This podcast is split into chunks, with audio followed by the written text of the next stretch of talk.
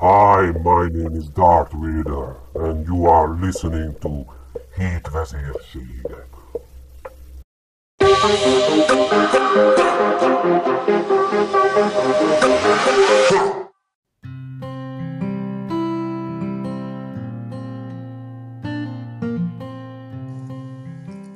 Könyvajánló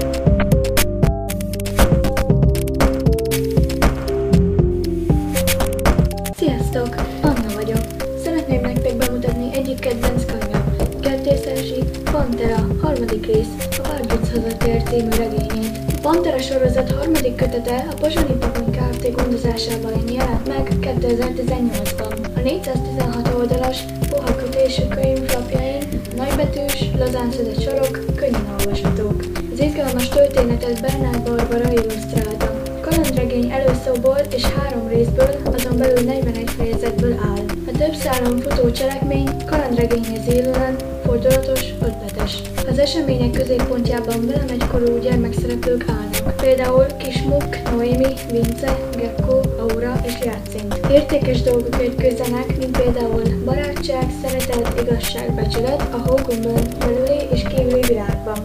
Új kihívások várnak a gyerekekre és felnőttekre egyaránt. Márkus küldetés felkutatni játszintot, aki nem tért vissza hozzájuk, a töviseltő fogja, valamint üzenetet kell vinnie a gömbből Mihálynak. Kisbuk, Noémi és Márkus elhatározzák, hogy kiszabadítják játszintot. Mihály hajótra indul, feleségével, Rozika nénivel. Egy lakatlan szigetre, Pirakára érve úgy gondolják, megtalálják a helyet, ahol újra felnagyíthatják a banderát, a Bálduc alakú hegyet.